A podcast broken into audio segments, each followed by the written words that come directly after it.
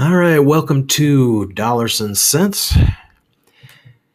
I am your host, Scott Bell, the owner and founder of Brass Ring Services, an accounting, business advising, and compliance services firm headquartered here in Charlotte, North Carolina.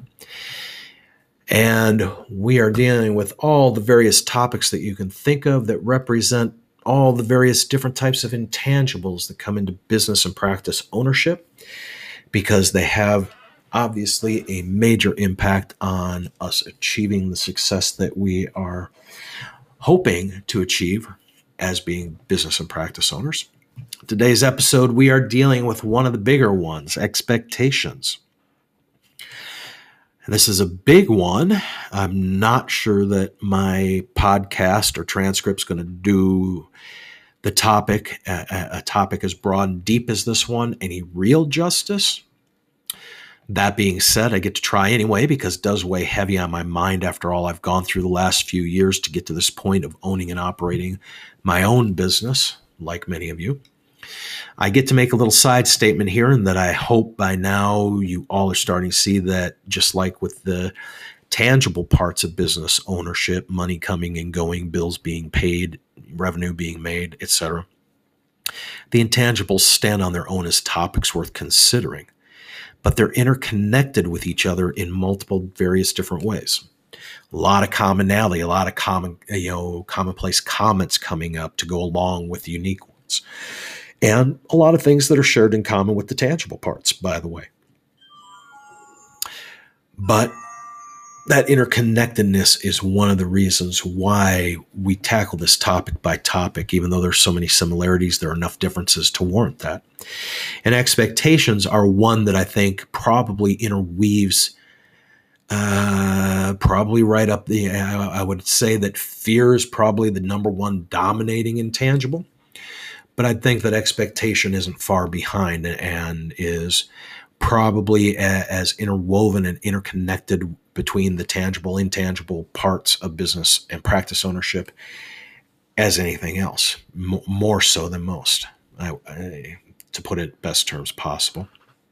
Because I can't think of anything that happens that we don't have expectations as part of the picture. So, as business owners, practice owners, most of us are old enough to know and understand in a very concrete way that expectations are part of everything we say or do or encounter in life, whether from a business practice standpoint or personal.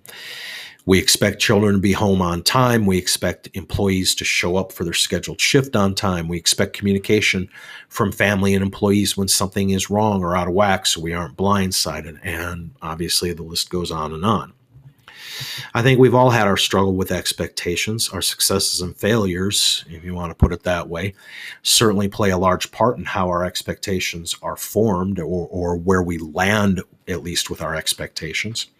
Failure, you said? Yep, there's that eh, interconnectedness, bold as can be. Our desires, our wishes, heck, too, too many things all help shape and form our expectations in, in some form or, or fashion. And yet, for all of that, ex- expectation remains largely intangible as an element because, again, it's stemming or, or at least coming from a very internal place before it can be external in any real sense. Intangible in that my experiences reveal an interesting pattern to this topic. Absent a physical element, sales level achieved, important conversations had, challenges or issues resolved, savings goal met. We have little to match the expectation up to on an external component, right? Which brings me to the main idea floating in my head as far as it relates to expectations.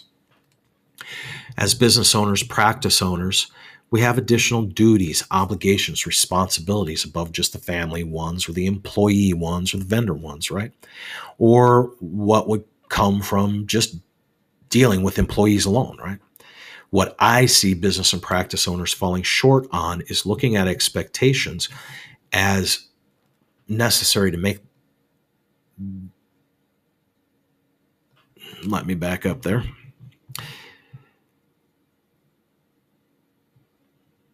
We fall short on where to even go with it all to begin with. Yeah, great big ha there. partly because I had to back up. I wrote that one funny to myself, so trying to interpret it on the fly here, guys. Let's look at it this way and, and get off the, the confusing comment that I totally blew up there. I think we were all taught in some fashion that expectations are normal and that we as people need to be careful that we don't have unfair, unrealistic expectations in the picture when dealing with others. Not that we might have been taught what an unfair or unrealistic expectation looks like, but that communication is definitely there by and large. And great piece of advice in dealing with friends, family, significant others, what have you, certainly. But the very same concept applies to business as well. It doesn't do you much good to have a sales goal per year of $1.5 million in overall revenues if the market, your market, can only provide 200,000 at best. You're going to be disappointed and or majorly frustrated to keep holding on to that expectation. No ifs, ands, or buts about. And what, boy, talk about hitting a brick wall, right? Now, my lovey dealt with this in a, in a slightly different vein as she was working on her new business operation, switching into the coaching vein. She struggled with an expectation that she had to have all these different pieces of program offerings and curriculum and videos and you name it, all up and completed and ready to roll before she took on a single client. I would say there's still some lingering push there for her because we even spoke about that a little bit this morning. But now it's, you know, for the most part, now she's more in that I want to be as professional and as ready for my clients as possible vein. Well, God love her. She's at least comparing what was before to where things are at now in, in a fashion that's kind of getting her more on track and, and less restricted the expectation of having all those various different pieces in place before even throwing the window open provides a lot of restriction. I, I think many of you connect that dot pretty much right away when you heard it. The thing I kept trying to help her see at the time, a few years back when this was all kind of emerging for her and kind of taking shape, was uh, that some of that should wait until you have clients so that you're getting their feedback on wants, desires, wishes for, for that content letting them kind of drive where it goes so that she wasn't wasting her time developing content only to redesign it and refigure it and and have to come back and essentially recreate the wheel in other words.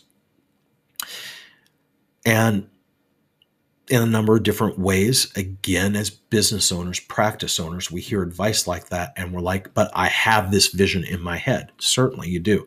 You wouldn't be where you're at with business practice ownership if you didn't. But we too often get this, this thinking going that how I envision it, how I see it's exactly how it has to be, even when the evidence starts pointing to the fact that we're going overboard we're making things too restrictive or we're not being restrictive enough. Because I'm certain there are any number of you as business practice owners that time management is one of your big issues. And so instead of being restrictive enough, there's not enough restriction there, right? I encourage you guys, like I have with so many of the topics here, to make sure to spend some much needed time as needed, when needed, really thinking about what the expectations are that you have as a business or practice owner. This could range from expectations for your employees to the quality of your home life to hours of operations.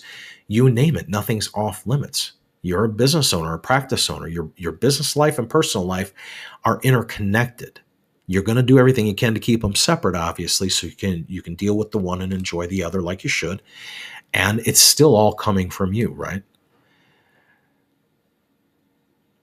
But we need to make sure that we're investing that time. Some of those are easy to review when looking at your benchmarking for your business, and some of them have to come from honest discussion with with your family members, friends, employees. One of the things I learned last year was that being part of discussion where things were identified that frustration as an emotion is most often revealing that we have an unmet expectation in the picture. After a lot of consideration, I have to agree that frustration as an emotion and feeling certainly speaks to that. I'm sure other emotions come into the picture as well. It's rare when it's a single emotion, single feeling that ever crops up with anything. The point being here that the intangible of expectation has the greatest impact where there are unmet expectations. Unmet expectations to me, and call me crazy, a lunatic, whatever you want to call me, but they come from either we haven't had explicit, meaning thorough and direct communication on what we expect, or we have that unrealistic, unfair piece of expectation, and we really aren't taking a look at that in order to make an appropriate change. At least with expectations, it is far easier to figure out what's going on and how to correct it than most of the other intangibles we can can and will discuss here. I do caution you, though, that although expectations are generally easy to deal with once we figure out wh- where the struggle is coming from, how we're communicating it, or is it fair and unreal, fair and realistic to begin with, it isn't necessarily a snap of a finger easy to correct it either. Unfair, unrealistic expectations require more from us in that we have to spend some time really looking at it to figure out what got off track which is something that can be tough to do or tough to get to depending on where you're at at the time that it comes up as an issue. Along with that is the willingness to change the expectations such that it actually gets back on track with being fair or realistic. That can be exceptionally tough. Our feelings of entitlement, being owed, being deserving can often sabotage us in making the needed adjustment when the expectation has drifted into that unfair, unrealistic territory. And will certainly push us in in how we're able to bring it back in line with what can really be met. I would end this topic with noting this intangibles are interconnected frequently enough expectations seem to interweave amongst all the various different pieces of business and practice ownership, much like it does with other parts of our lives. I think the most important thing we as business and practice owners need to keep in mind is that investing the time, like all the other different things, is never a one time pays for all type prospect we're going to get those indicators, whether our own sense of frustration, whether the frustration of others as we're dealing with it, that tip us off. It's time to spend that time. And when that comes up, then we need to take the time to ensure that we are making it a part of our regular duty, our, our regular routine, our regular habit that when it pops up, we're going to invest the time and not ignore it. Because nothing's worse, and I think we all know that, other than, than making an idiot of ourselves, embarrassing ourselves, if you will. I don't think there's any worse feeling for anybody than having expectations that don't get met and being stuck in that place of not knowing the why or not being able to straighten it out. And the better that we do at that, the smoother sailing we enable ourselves with some of those other intangibles. So if this one connects with you and kind of really makes you rise up and go, oh my God, yes, I certainly encourage you guys float over, drift over, type into your browser www.brassringservices.com. I offer a free consultation to anybody willing to take it, whether on this topic or any other. I love hearing your guys' story about how you created your business and what success looks like for you, and seeing what's possible and being able to partner together to see that success become a reality. If you want to see topics that touch you and or your business or practice that we haven't gotten to yet, or you just want to continue on with a discussion on this particular topic, please comment below the link to this particular episode.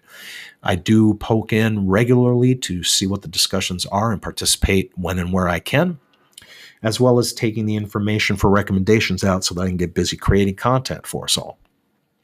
As always, I look forward to continuing this amazing journey together with you guys and definitely keep hoping that we find interesting and new and ongoing ways to build up this community that we share in those successes and challenges of business and practice ownership.